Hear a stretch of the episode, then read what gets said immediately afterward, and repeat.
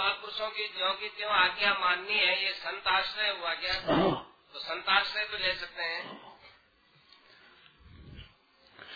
आश्रय संत नहीं नाम का भी है आश्रय ले ले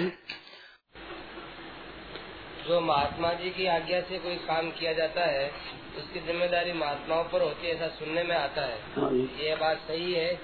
हाँ तो महात्मा कोई हो तब तो।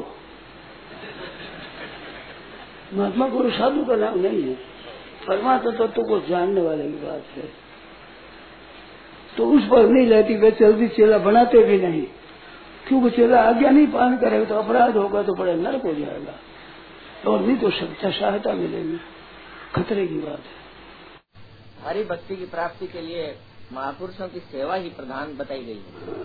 तो इसका क्या भाव है? हमको सेवा किस तरह करनी चाहिए? समझ में आवे ऐसे तुम बताओ तो।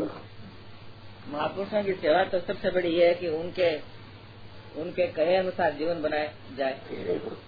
ये बनाया कि सत्ता मात्र में स्थित होता सत्ता मात्र में स्थित हो जाए तो एक दो सेकंड में हो जाए तो वो ठीक हो जाए ये भी सीख दो और ध्यान नहीं सुना मैं।